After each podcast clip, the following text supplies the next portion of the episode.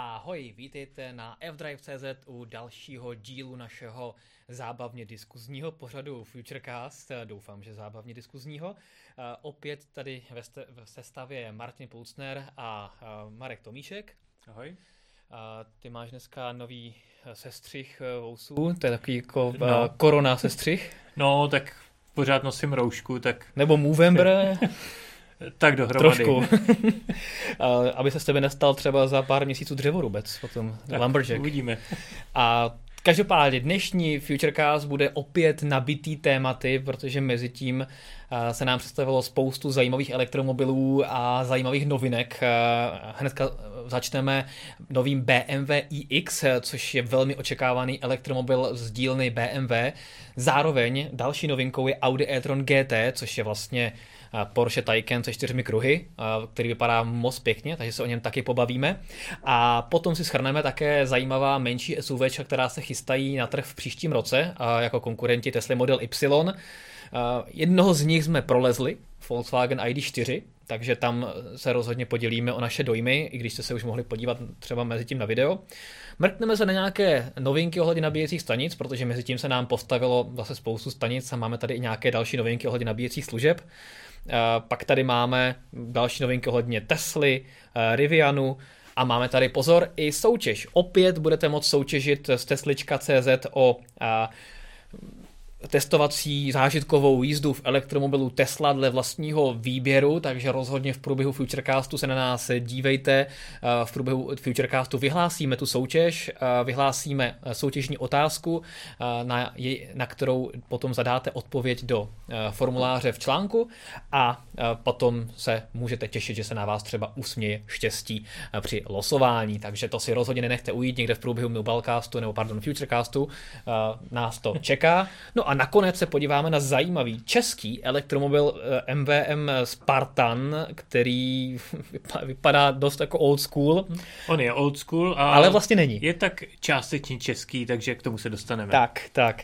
Takže vidíte, že ten program je opravdu hodně nabitý, no ale začínáme teda ničím menším než eh, právě BMW iX. Eh, To vychází z, ze studie, kterou BMW ukazoval už několik let, a která vypadala dost odvážně a přeznamenávala to, jak mají vypadat elektromobily nebo jak budou vypadat elektromobily od BMW.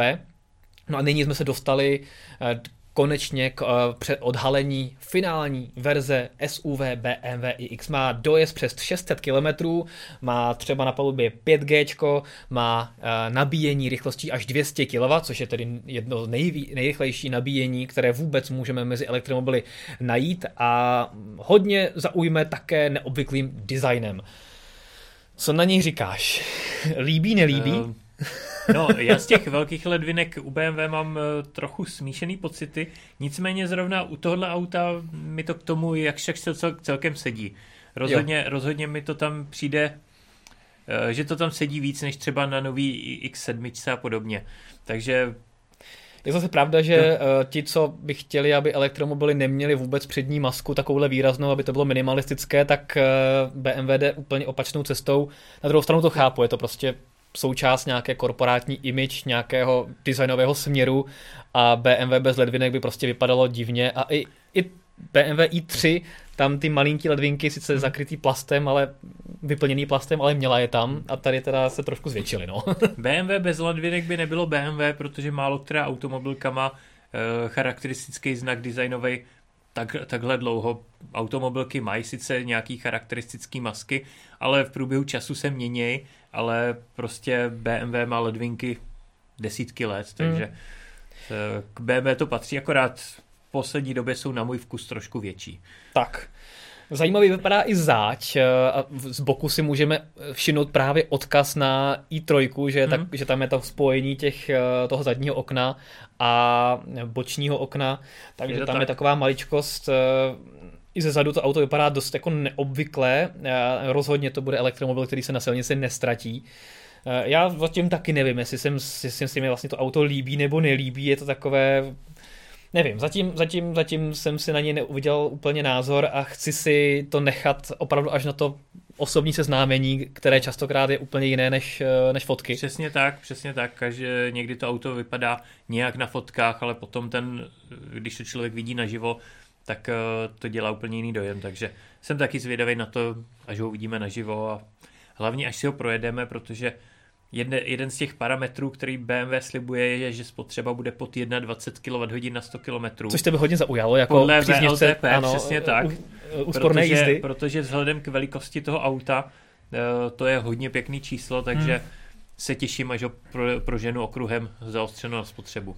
No a zároveň to auto by mělo být opravdu velmi dobrý dojezd. BMW slibuje díky této spotřebě až přes 600 km, což má být kombinace nízké spotřeby a baterie, která má mít větší kapacitu než 100 kWh. Hmm. BMW ještě neřeklo přesně hodnotu, odhaduje se někde kolem 110 kWh, ale aby to, aby to sedělo, ale opravdu tím pádem to bude eh, vlastně elektromobil s největší baterií na trhu, eh, s fyzickou kapacitou. Takže jsem zvědav, no, co se týče hmm. těch osobních elektromobilů, a, a jsem zvědavý teda, kde bude ležet ta reálná hodnota dojezdu a spotřeby, hmm. ale pro, pro ty, co potřebují dojet do Chorvatska na jedno nabití, tak by tohle mohla být celkem zajímavá možnost. tak ono, pokud bude spotřeba 20 kWh na 100 km, tedy pod těch 21, co slibuje BMW, tak by ta uh, baterie musela mít kapacitu dokonce 120 kWh. Takže by to bylo opravdu největší baterie na trhu, protože hmm. i Lucid, který uh, připravuje baterii 113 kWh a ta by měla teďka být největší, tak vlastně bude menší než tohle.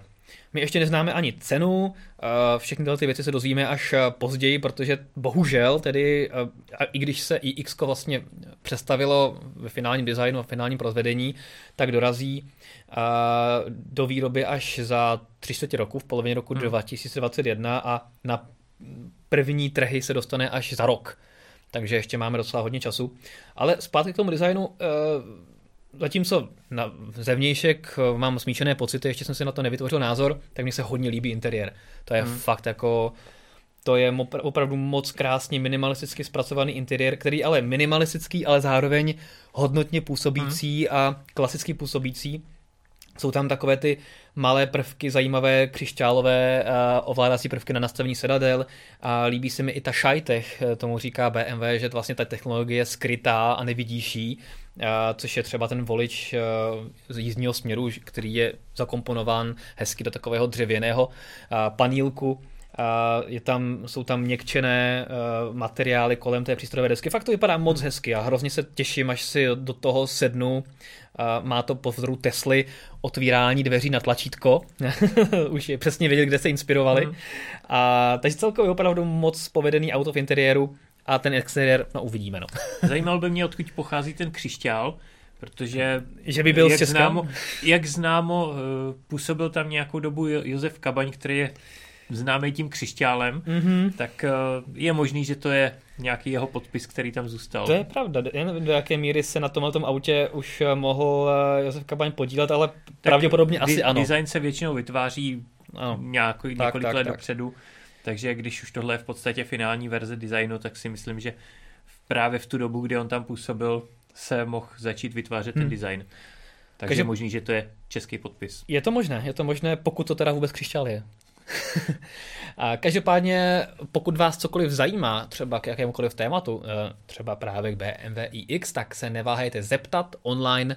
Pokud nás sledujete online, tak přímo na YouTube, eh, abyste se třeba dozvěděli něco zajímavého, co si o tom myslíte, nebo třeba nám řekněte svůj názor na to auto a pokud to bude zajímavé, tak nám to tady Petr do vysílání přečte a zeptá se nás. Takže ptejte se, rozhodně je případně na co a pokud to bude zajímavé, tak se to probuje přímo k nám. Já mám jeden důležitý dotaz kde se pak vyhlašují výherci z těch soutěží, co tady děláme? Vyhlašují se na fdrive.cz v rámci článku, to znamená e, v případě, že vás vylosujeme, tak sledujte fdrive.cz a v článku se to dozvíte a zároveň vám přijde také e-mail. Minule, minule jsme to nedělali v článku, vyhlašovali jsme to přímo takhle online ve Futurecastu. Aha, dokonce, no takže, tak super. Tak, uh... Takže minulý díl, v minulém díle bylo vyhlášení uh, soutěže z předminulého dílu. A článek nebyl. Článek nebyl. Aha, tak to se omlouvám, takže... každopádně většinou tedy děláme obojí a článek bývá, takže příště, eh, pokud uh, budete dneska soutěžit, tak byste se to měli dozvědět v příštím Futurecastu, zároveň v článku a také by vám přišel e-mail. Ale tak nebojte. aby to bylo přehlednější, tak to tak, budeme dělat i v článku. Tak, tak, tak. Dobře, to byla iX3. Eh, máme k ní nějaké dotazy?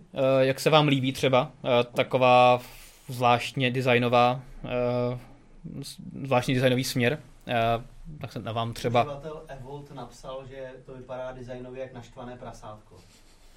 Většinou teda lidi píšou bobr s těma předníma mm-hmm. zubama. No, nevím. Každý, možná to bude třeba taková multipla, která bude rozdělovat uh, názory.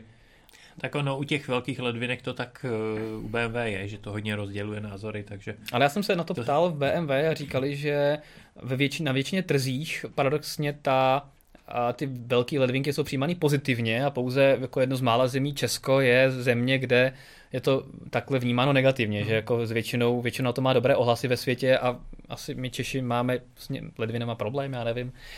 Prostě to nějakým způsobem u nás nějak jako nesedí. No. A, ale uvidíme.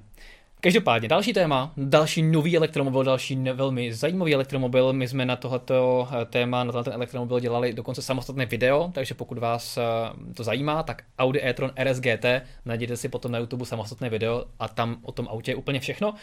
Eh, stále ho Audi nepředstavilo úplně finálně se vším všudy, pořád dělá takové ty písovací představovačky. Teďka minulý měsíc proběhlo testování dokonce na jednom z řeckých ostrovů, kam jsme se samozřejmě nedostali kvůli tomu, že jsme best in covid a nikdo nás v Evropě nechce. Takže jsme se museli dívat pouze na obrázky, ale i ty jsou zajímavé. Hmm. Myslím si, že zatím, co e-tron nebo BMW iX bude asi rozdělovat svým pojetím designu, tak e-tron RSGT si myslím, že se bude většinou asi líbit, protože to vypadá opravdu pěkně. Mm. Eh, je to, je to fakt, že to je takový uhlazený design, který nemá žádný výstřelky, ale zároveň, zároveň má elegantní sportovní linie, takže si myslím, že se trefí do, do noty více většímu počtu lidí. Tak, jako, zejména ze zadu se mi to auto hodně líbí, to je fakt je to takové jako svalnatě vypadající uh, GTčko a uh, opravdu to vypadá tak, že to auto má pod kapotou spoustu koní, což má. To má, ale on hodně teďka dělá ten polep toho hmm, auta, hmm. takže jsem zvědavý, jak to auto bude vypadat bez něj. Když Civilně. Když se z toho sundá polep a bude to v normální barvě, tak, tak eh, to asi nebude vypadat tak svalnatě jako teď. A hodně koní sice má, ale přesto Audi, eh, teda eh, Porsche Taycan v, ve verzi Turbo S eh, je, má ten výkon větší. Přesně tak. Takže... Asi víte, že Audi e-tron RS GT je vlastně, nebo Audi e- e-tron GT obecně, je vlastně převlečení Taycan, stejná technologie, stejný pohon, je tam zase dvoustupňová převodovka, všechny ty věci, kterými Taycan vyniká, včetně toho ultrarychlého nabíjení 270 kW, to všechno najdeme i v tom e-tronu uh, eh, GT a jeho nejostřejší verze R- e-tron RS GT teďka byla představená, no a já jsem byl hodně zvědavý, kam se to vlastně napasuje v porovnání s Taycanem, no a uh, koncern nesklamal a opravdu to nejvýkonnější, uh, pokud chcete nejvýkonnější elektromobil z koncernu, tak si budete muset připlatit a koupit si stále Porsche a to si a Porsche bude držet tu pomyslenou Eh, hlavní korunu a e-tron RSGT bude o něco méně výkonný.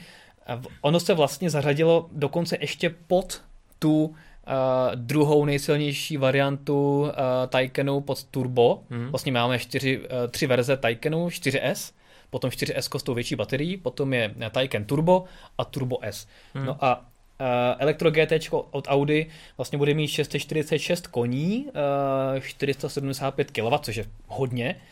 A, a to se vlastně uh, i těm výkony napasovalo někam mezi to 4S a Turbo Taycanu. Mm. Takže uh, uvidíme, jaké budou reálné, reálné výsledky.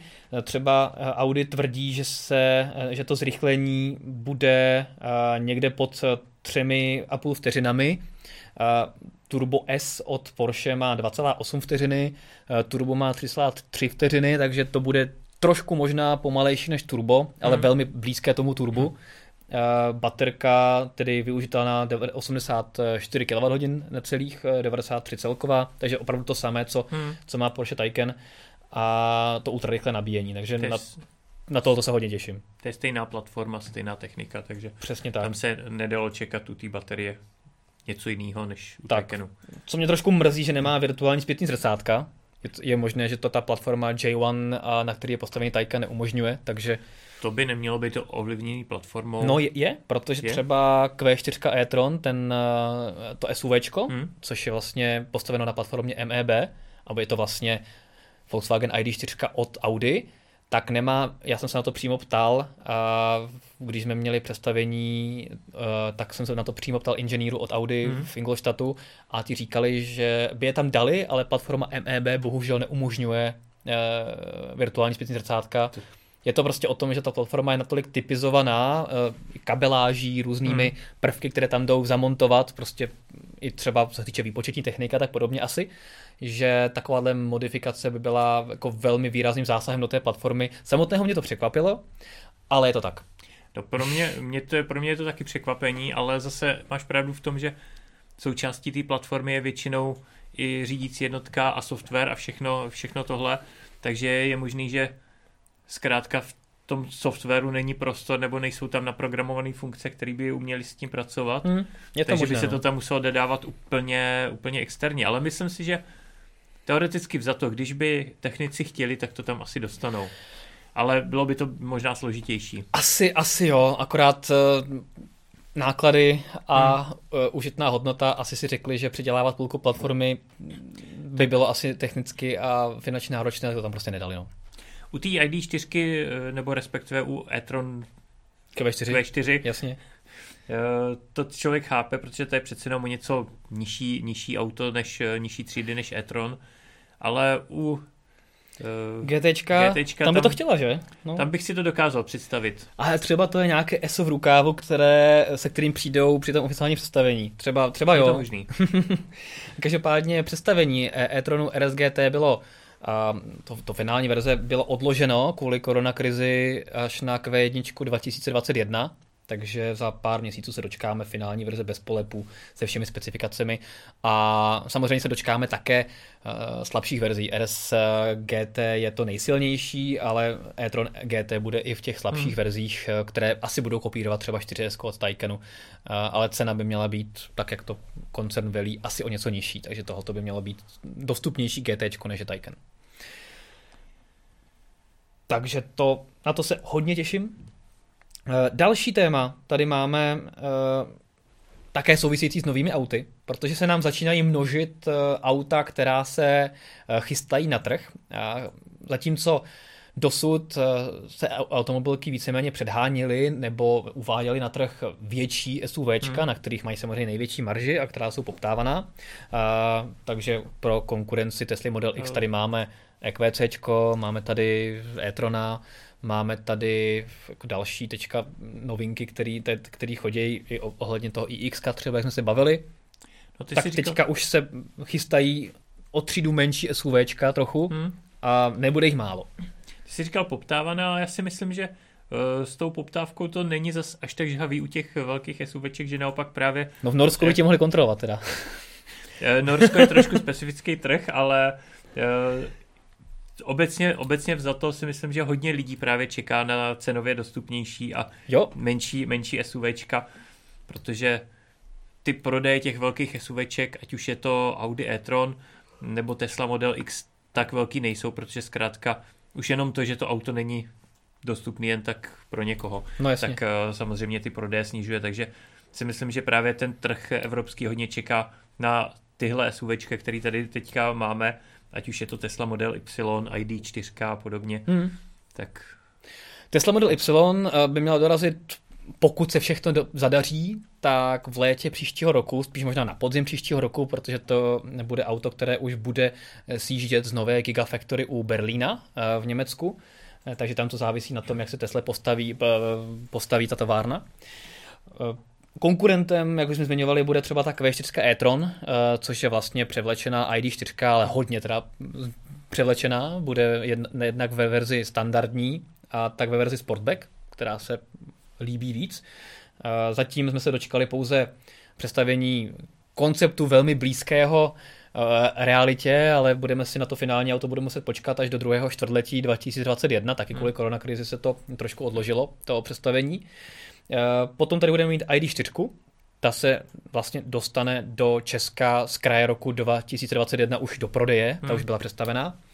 Eh, zatím pouze s zadním náhonem a na jaře příštího roku bychom se měli dočkat také 4, 4x4 verzí a nějakých silnějších verzí ID4 a také ID4 eh, se splývavou zádí, sportbackovou, která by se měla možná nazývat ID5. Spíš, spíš ta bude konkurent eh, pro Tesla Model Y, protože Hmm. přece jenom eh, klasická ID4 je takové spíš klasické SUVčko. Určitě, Co se určitě. týče tvaru karosérie. A, a ID4 je vlastně podobná jako ENIAC, který je ještě o něco větší. Ten se také dostane k zákazníkům v prvním čtvrtletí 2021.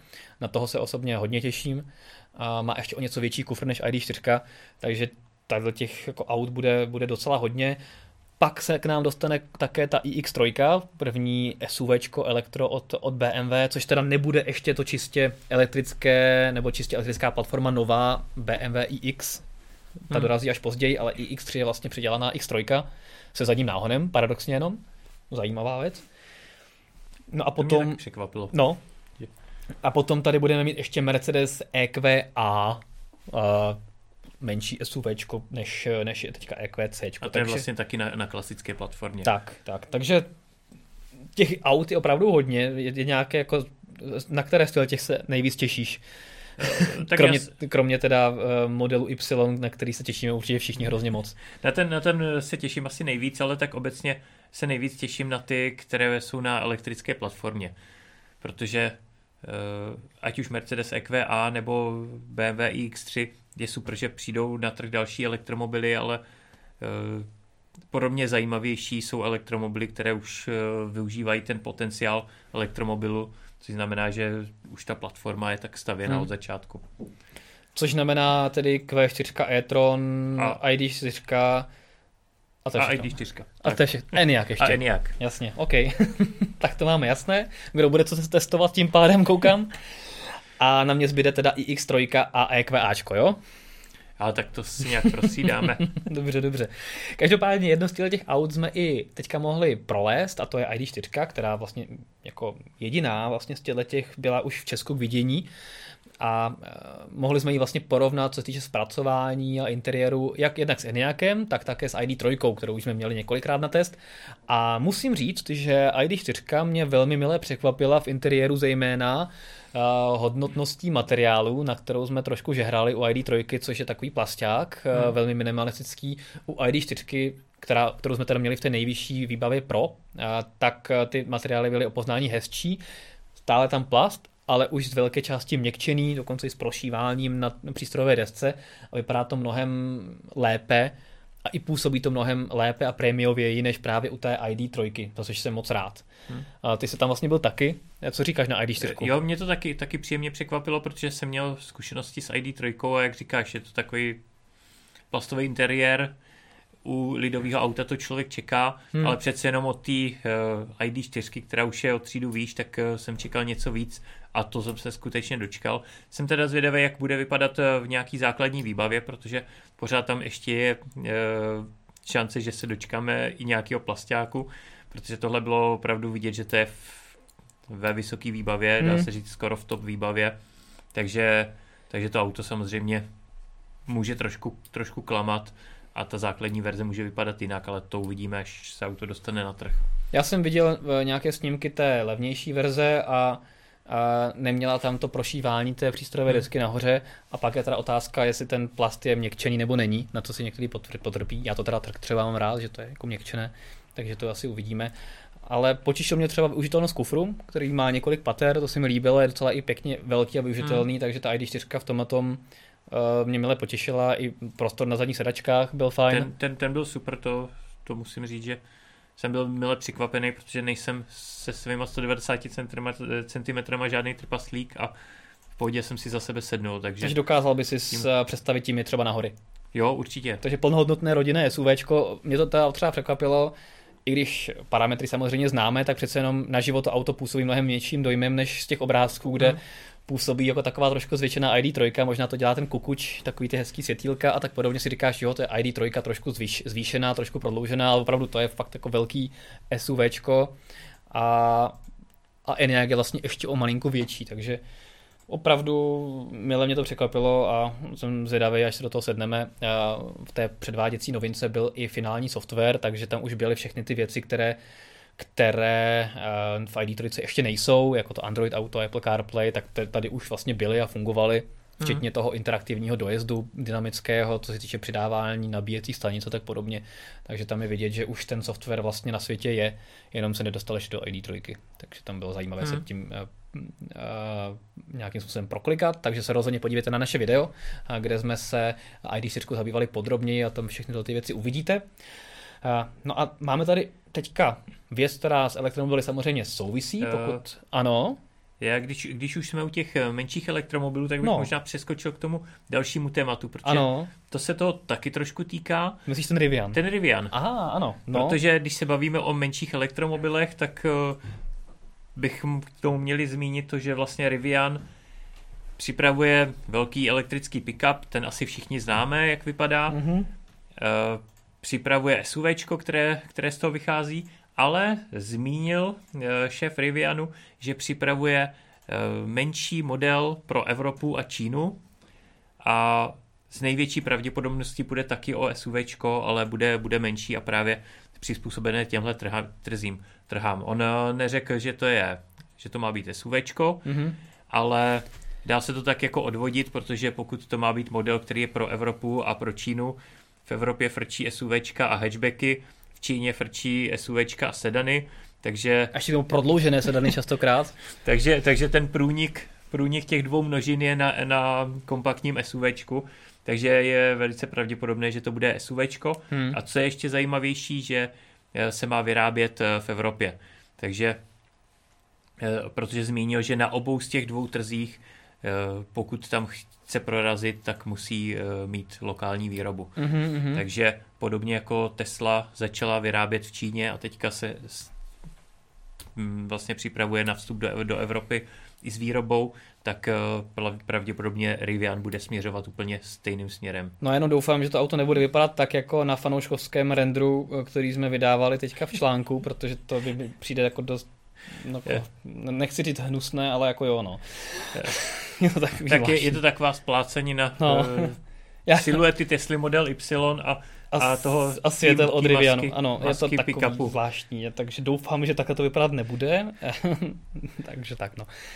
A zase by to bylo něco jiného, někomu se to třeba bude líbit. To tak určitě, uvidíme. tak Multipla se taky našla svoje příznivce, stejně tak který není nedej, první Nissan Leaf se s těma divnáma světílkama taky spousta Leafů se prodala po světě, takže... A tak ten Nissan Leaf, já jsem si na něj zvyknul, to jo, byl, byl můj první elektromobil. A... Jo, jo, jo, člověk si zvykne na všechno, ale prostě to, že můžeš to světlo vzít ze zhora a takhle s ním, to u každého auta neuděláš, no. no. Je taková želvička.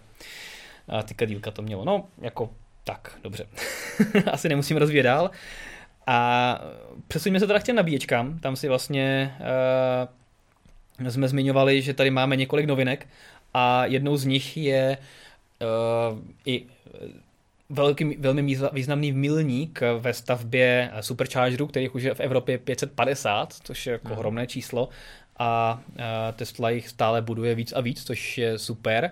A nedávno u Superchargerů došlo, o tom se moc nemluví, ale my jsme o tom psali, došlo ke zvýšení cen, které je navíc víc dynamické, takže u Superchargerů, které nejsou tak používané nebo tak exponované, tak to zůstalo víceméně stejné, kolem těch 6,5 hmm. korun za kWh. Ale u těch, které jsou více využívané, třeba ten pražský ve Vesci, tak to zvedlo až přes 8 korun, což už je o nějaké skoro dvě koruny víc, než to bylo původně a už je to nějaké znatelné zdražení. Takže jsem zvědavý, kde se to případně zastaví, protože je jasné, že se to bude zdražovat asi dál. Hmm. A zároveň Tesly už nemají nabíjení zdarma. Ty nové, co si koupíš, tak žádná z nich nemá nabíjení zdarma a u každé musíš za nabíjení platit. Takže a tyhle ty ceny se už velmi přibližují tomu, uh, co se platí za nabíjení u jiných uh, CD. Pokud teda nemáš pre, kde to je 3 koruny za kWh. tam je to úplně extrémně pre, nízké. Pre je úplná výjimka. Tak. Ta, tam je rychlo nabíjení za stejnou cenu. Nebo ještě levnější, než to mám já doma. Takže... No, je pravda, že zajet si na ultrarychlou nabíječku za 3 koruny za kWh s DPH je opravdu, myslím, že zajímavé. No ale jak jsem se bavil minulý týden jsem měl vlastně zajímavý, velmi zajímavý rozhovor se šéfem Electromobility Pre, hmm. tak eh, mimo jiné v tomto rozhovoru mi prozradil, že tahle ta cena není dlouhodobě udržitelná a už teďka uh, už prozradil mi i termín, kdy se má, můžeme těšit, nebo těšit asi ne, ale tak ne, že bych kdy, se na to těšil. kdy máme počítat se zvýšením eh, této ceny, Hmm. a, takže rozhodně se mrkněte potom na fdrive.cz, až eh, vydáme tam ten rozhovor. A, tam bude tam plno zajímavých informací, které třeba bude pro vás, eh, budou pro vás třeba novinku. Já to tady ne, nebudu teďka říkat, aspoň budete mít motivaci se na to podívat.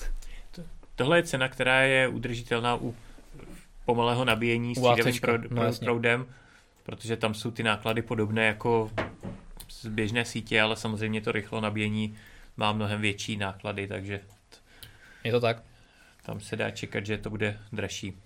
Velmi velkou teďka novinkou je také zprovozní 300 stanice Ionity po Evropě a do pár měsíců bychom jich měli mít 400, tam se to buduje, buduje opravdu velkým tempem.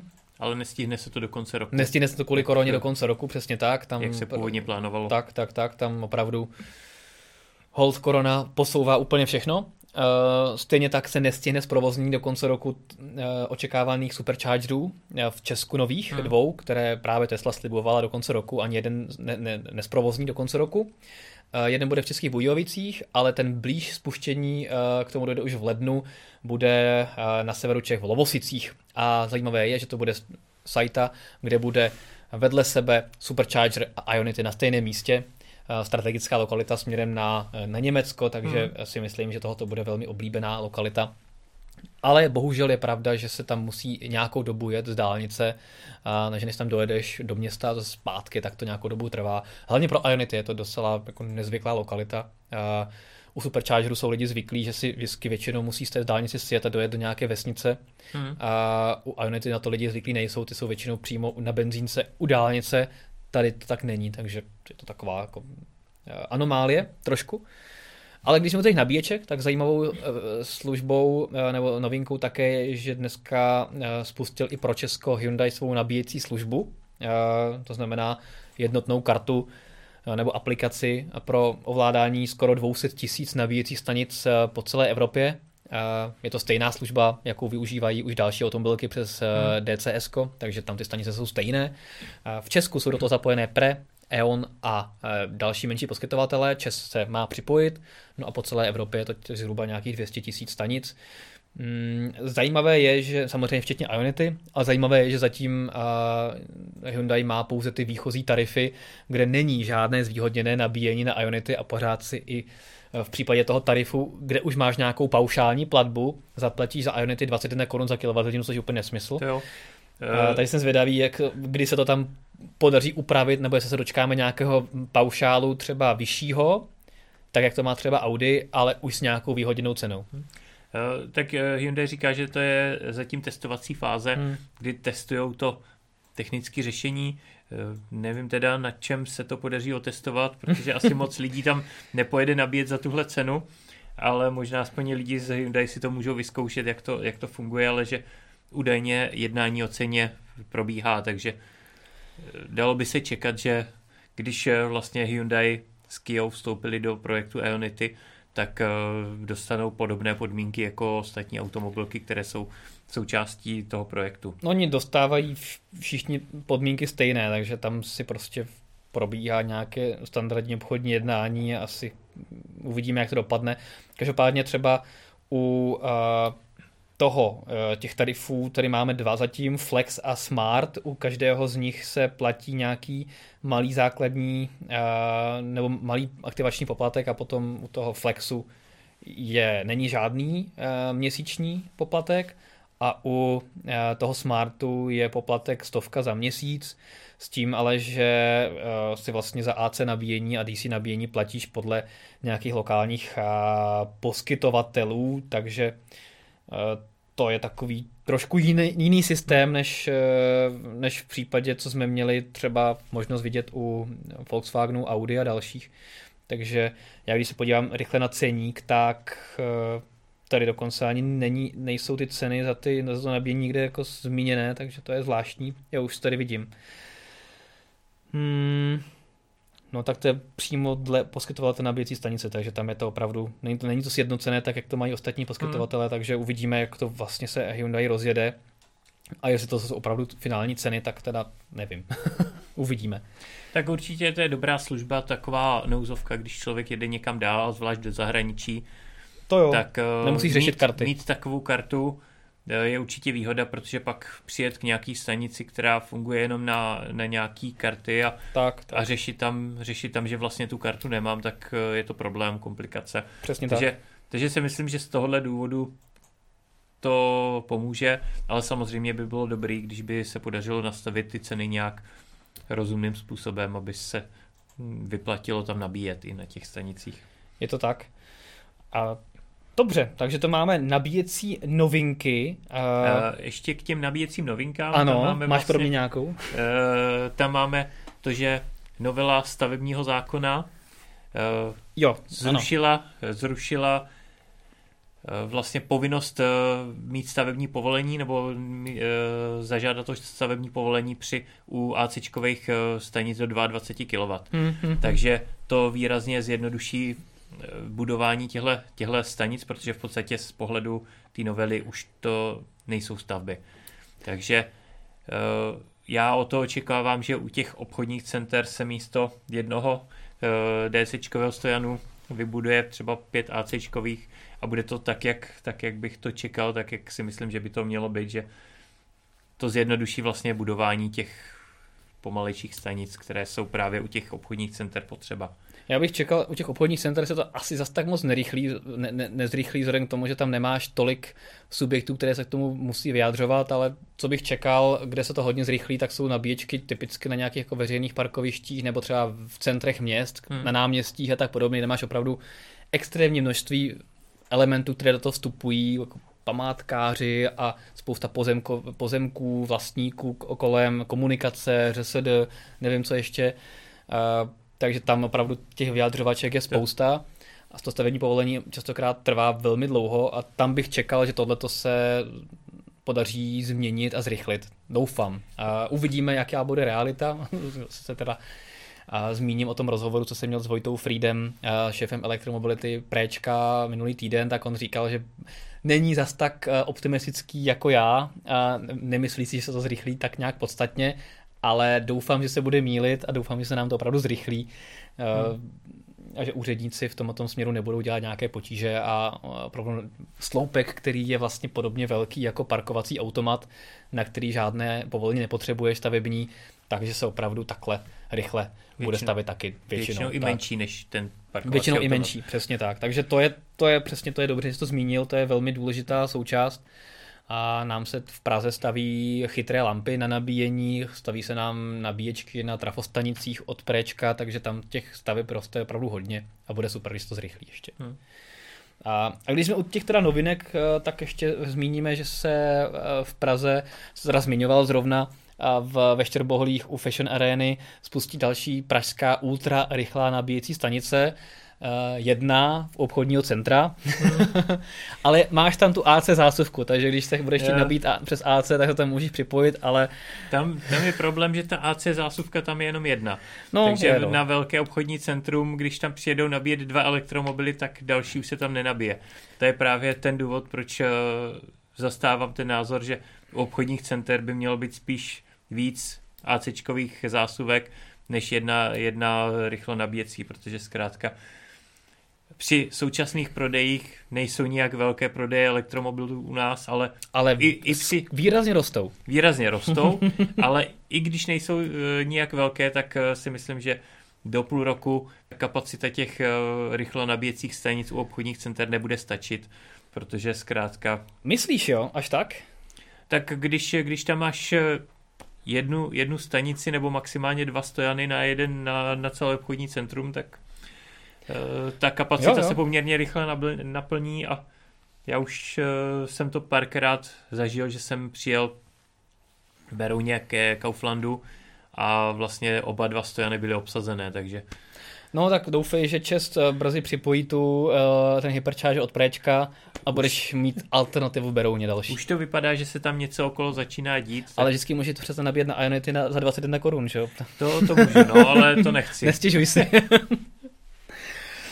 tak, uh, máme tady další věc uh, a to je...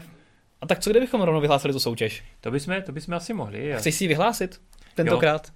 Vyhlásím, vyhlásím Tak jo, soutěž. tak tentokrát, ab- abych pořád nevyhlašoval to- soutěže já, tak tentokrát soutěž o Teslu, nebo ne o Teslu teda, o řízení Tesly a o zážitkovou jízdu Teslou a vyhlásí tentokrát Marek. To by bylo dobrý, kdybychom hráli o Teslu. To jo, to, to bychom měli hnedka víc soutěžících. Když eh, si nás dáte do odběru a budete mít, budeme mít dostatečný počet odběratelů, tak si myslím, že třeba eh, se jednou poštěstí a budeme hrát o nějaký ty elektromobil, no uvidíme. Hmm. To by bylo super. To by bylo super, to, to by si myslím, že by bylo jako velký lákadlo. Takže pokud si chcete vyzkoušet řízení Tesly, tak máte jedinečnou příležitost, protože eh, Teslička.cz má všechny Tesly, všechny modely Tesel, které se v současné době tady prodávají. A jakmile sem přijde model Y, tak jsem přesvědčený o tom, že ho co nevidí budou mít taky. Takže, takže máte možnost vy, vyhrát poukázku na půlhodinovou zážitkovou jízdu s Tesličkou dle vlastního výběru, takže je na vás, jestli si chcete vyzkoušet eh, zrychlení modelu S, nebo jestli si chcete vyzkoušet třeba model X, a nebo si trošku zablbnout eh, s trojkou, která je zase obratnější. Doufám, že teda Teslička povolí třeba takový driftování se Teslou Model 3, to asi ne, viď? To nevím, to jsem Možná neptal, ale Když budete hodní, možná- tak možná, no. nějaký jeden malý driftíček. Tak, Uvidíme, to, to necháme na Tesličce. ano. A A pokud chcete, tak musíte udělat co? Nebo co? Musíte dát správnou odpověď, vyplnit eh, soutěžní formulář, který najdete na našem webu a dát tam správnou odpověď na otázku, kolik kilometrů ujela s Teslou Model 3 česko-norská posádka, když dělala světový rekord v dojezdu v nájezdu kilometrů za 24 hodin elektromobilem. Tak eh, tenhle rekord probíhal přibližně před rokem, hmm. rokem a něco. Krátce po tom, co naše redakce, eh, tehdy jsem ještě v redakci nebyl, ale bylo to moje první spolupráce s F-Drivem, dělala podobný rekord eh, v rámci České republiky, český repo, rekord s Konou. S tou Teslou se česko-norské posádce podařilo najet mnohem víc kilometrů a odpověď určitě... Protože nabíjela na ultrarychlých stanicích. Eh, Jednak nabíjela na ultra, ultrarychlých stanicích, což my taky. Eh, My jsme nabíjeli na 100 kW, protože eh, Kona má 77 kW. No jo, a Tesla Model 3 na Ionity se nabíjela, tam to nabíjení bylo trošku někde jinde. Eh, Jednak nabíjení bylo jinde, navíc ten rekord probíhal v Německu, takže mohli jezdit klidně dvoustovkou po dálnici, takže to taky osejpá rychlejc, než když my jsme jezdili maximálně 130. tak.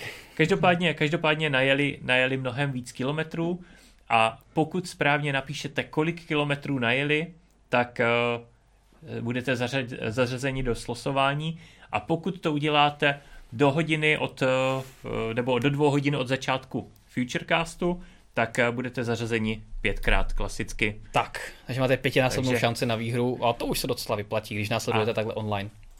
Pokud to číslo nevíte z hlavy, tak ho určitě na F-Drive dohledáte, takže můžete začít hledat.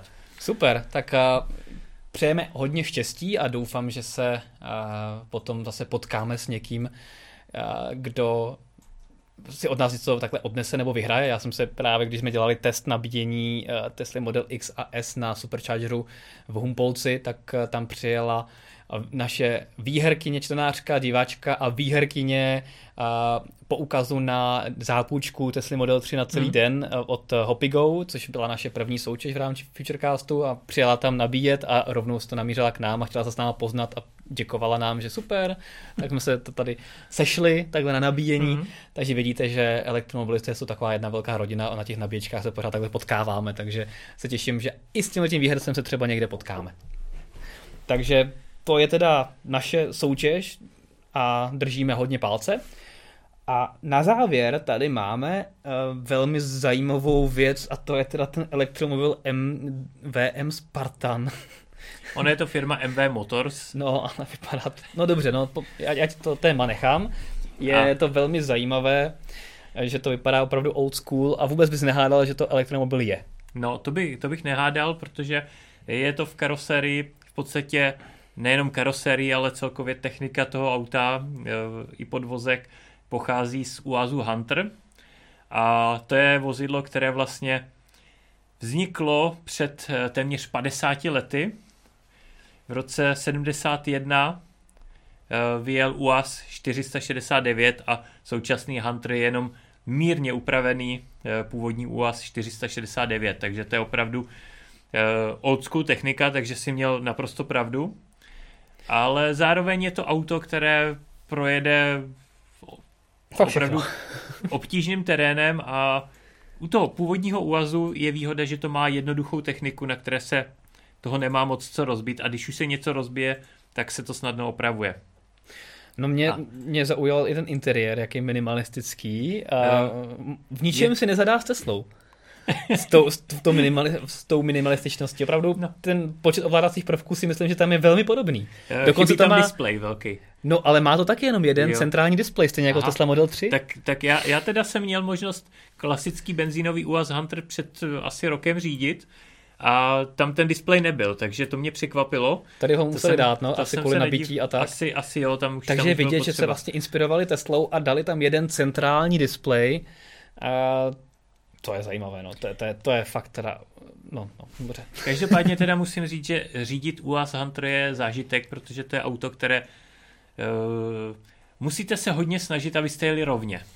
Musíte pořád korigovat, korigovat volantem, protože tam jsou znát ty vůle v tom terénním podvozku. Až tak, jo. Takže, takže opravdu uh, to je asi řidičsky nejnáročnější auto, který jsem uh, kdy řídil mm-hmm. spolu s Buchankou, což je vlastně taky UAZ.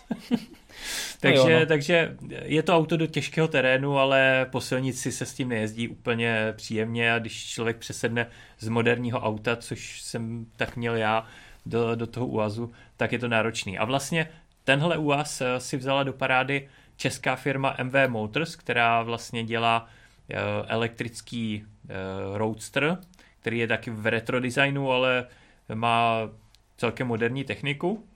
A do tohohle UAZu dala elektrický pohon s výkonem, eh, elektromotor s výkonem 120 kW, baterii 51 kWh. Mhm. Co je na tom hodně zajímavé, tak eh, tažná síla jsou 2,5 tuny. Takže, takže vlastně OK. te- Uh, přestože má poměrně nízký výkon, tak utáhne 2,5 tuny víc než eh, drtivá většina elektromobilů. A tak je to elektromobil, tak má vysoký točivý moment, takže tam to nahrává tomu tahání těžkých věcí. Na jednu stranu to je pravda, na druhou stranu většinou elektromobily s takhle velkým výkonem mají v techničáku nulu Je to tak? Je to tak? na, takzvaně na kouli, takže, takže má velkou tažnou sílu, takže je to opravdu pracant Mhm. a dojezd je 150 km, není to moc, ale podle výrobce by to při práci v lese mělo stačit, což eh, se dá souhlasit, pokud do toho lesa nepojede nijak daleko, tak eh, by ten dojezd měl být dostačující a v případě, v případě potřeby to má i rychlo nabíjení. Takže A zároveň nebudeš v tom lese plašit zvířátka, protože pojedeš celá tiše. určitě, to je, to je každopádně výhoda, nejenom plašit zvířátka, ale nedělat tam nějaké lokální emise, protože ten klasický UAZ Hunter eh, těch emisí asi udělá poměrně dost. To jo, no. A je to, je to zajímavý stroj. Eh, V současné době eh, probíhá schvalování certifikace ve Velké Británii, což je hlavní trh eh, téhle firmy i v případě toho roadstru elektrického. A právě Velká Británie by se měla stát prvním trhem, kam se, mm, eh, kam se MV Motors Spartan Hmm. EV dostane.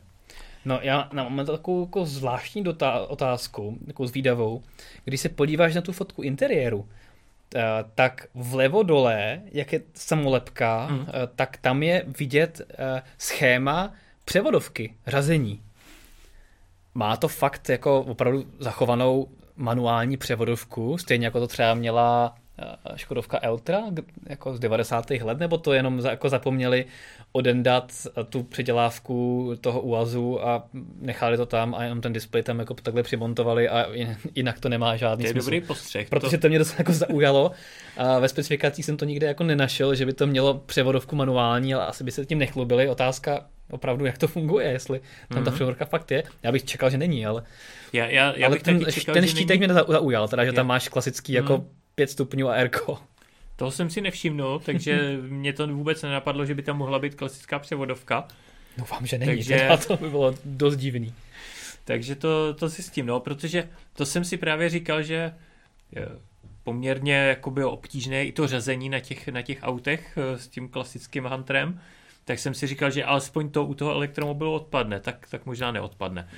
No doufám, že odpadne, doufám, že to tam opravdu tak možná, nechali možná to ten, tam zapomněli tu nálepku. Z, z benzínové verze. Ježi, doufám, to by bylo fakt divný.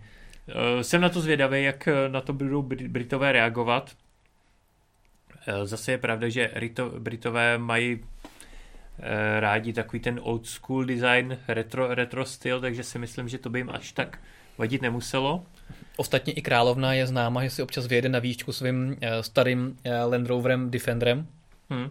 bez střechy teda, uh, tak třeba by to oslovilo, když to bude elektromobil. Dru- druhá věc je, že Boris Johnson uh, vyhlásil, že vlastně od roku 2030 eh, se zakáže prodej spalovacích eh, vozidel v Británii, hmm. takže to v podstatě si budou muset pořídit a když potřebují něco opravdu na těžkou práci v lese, tak, tak česko-ruský uh, Spartan bude asi ideální volbou. Je to tak? To, tady je to vlastně paradoxní, že i když eh, spousta lidí eh, nadává na Evropskou unii, že tady přitvrzuje emisní předpisy a, a tlačí elektromobily, tak paradoxně asi nejdřív a nejpřísnější, nej, nej, největší nástup elektromobilů nucený bude v Evropě mimo EU. Hmm. Teď nenucený, no nenucený, ale nucený nebo, nebo eh, motivovaný dotacemi nebo podporami je v Norsku, což je což také je mimo EU. Hmm a druhý trh bude, bude Velká Británie. Hmm. Takže tady máme takový jako zajímavý paradox, že paradoxně v Evropské unii, v té zlé Evropské unii na tom budeme a co se týče tlačení elektromobility lépe, než v těch dvou mimo, e, mimo EU zemích. Taková, tak takový paradox možná, možná Británie odešla, že se jim to zdálo málo radikální. Málo přísné, no. Tak tak ale, si říkali, odejdeme a přitvrdíme. Je to tak, ale je pravda, že uh, my jsme o tom také nedávno na Evdrive psali, že Evropa by chtěla Mm, přitvrdit, respektive to je teďka iniciativa Evropského parlamentu, že Evropa by, by chtěla uh, vlastně zpřísnit ty emisní předpisy a působilo to trošku šokujícím dojmem pro automobilky, které měly už ten plán nějakým způsobem nalajnovaný a hmm. teďka by se to mělo ještě přitvrdit a změnit, takže to jsem zvědavý, jak to projde. Uh, já osobně nebo doufám, Evropská ne... komise, pardon, ne parlament, komise, hmm. je, to, je to iniciativa komise. Právě. Komise.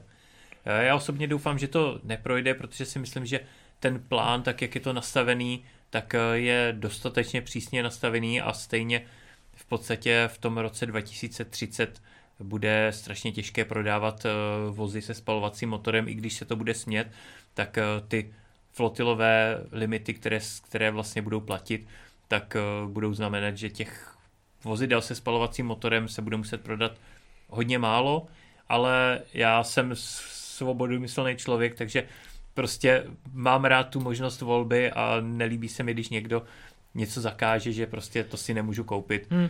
Takže doufám, že to nedospěje tak jako v Británii, ale myslím si, že stejně e, evropští výrobci budou muset i, i při tom, jak je to teďka naplánované, tak e, přecházet na elektromobilitu a na elektrifikaci, aby se vešli do těch eh, limitů.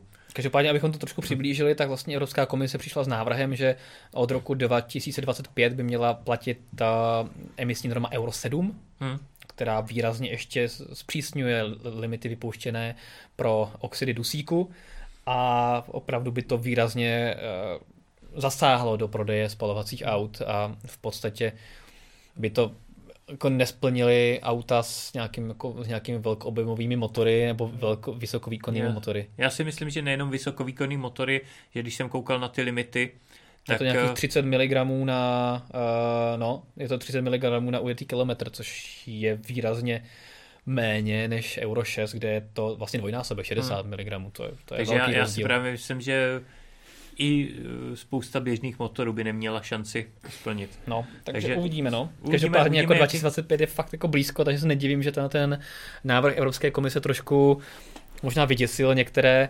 a šéfy automobilech, které pořád sází na dvě karty, elektromobilní i tu spalovací, hmm.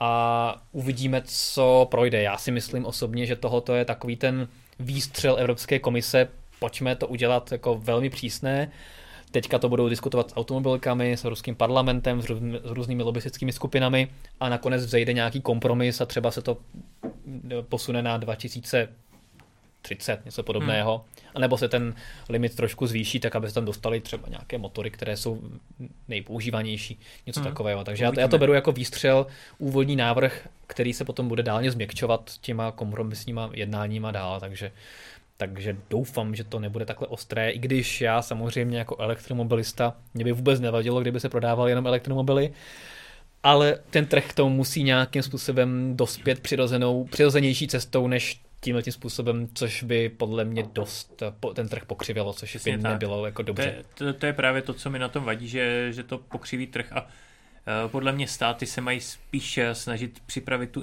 infrastrukturu, připravit ty podmínky, aby, aby lidi mohli ten elektromobil mít, protože eh, v současné době, pokud někdo bydlí na sídlišti v paneláku, nemá možnost doma nabíjet, nemá nabíjecí stanici eh, nikde v okolí, v okolí domova, tak eh, pro ně je mnohem složitější mít elektromobil než pro nás, když můžeme nabíjet doma. Takže, takže to chápu, že spousta lidí se tomu zatím brání a, a chtějí tu možnost volby a myslím si, že dokud nebude připravená ta infrastruktura, dostatečně, tak eh, by státy neměly, neměly takhle tlačit a dělat nějaké násilné kroky, které opravdu ten trh spíš pokřiví. Je to eh, tak. Každopádně, každopádně když už jsme, když už jsme u, těch, u těch tlaků, tak vlastně eh, v Americe vznikla lobistická skupina Zeta.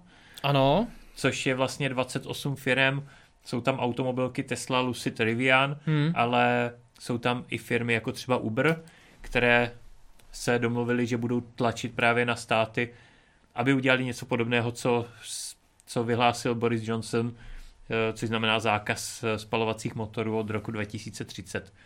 Takže... No, to jsem osobně zvědavý, jak velký vliv ta skupina bude mít mimo Ameriku.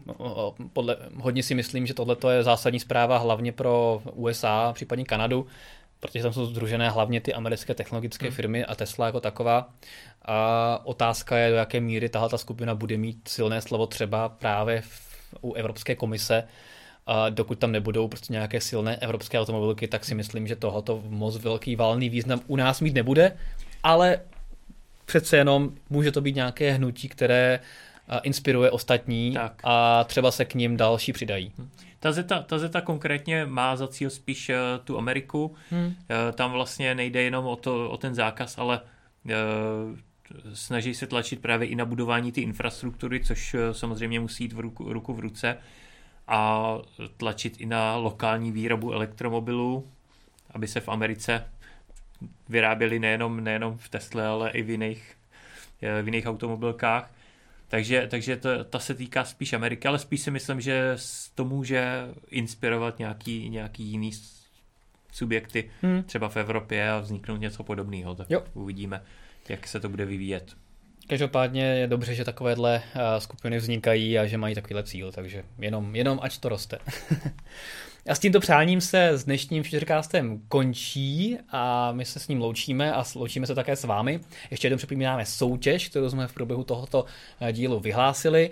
Pokud eh, chcete, tak si to můžete přetočit zpátky, anebo eh, potom samozřejmě si klikněte na článek, kde potom zadejte správnou odpověď. No a my se na vás budeme těšit za další dva týdny u dalšího Futurecastu a zatím vám budu přát hezké ať už spalovací nebo elektromobilní kilometry a sledujte nás rozhodně na sociálních sítích Facebook, Instagram a Twitter na webu fdrive.cz a budeme rádi, pokud si nás dáte na YouTube do odběru a zapnete si notifikace, pokud to ještě neděláte. Děkuji moc a mějte se hezky.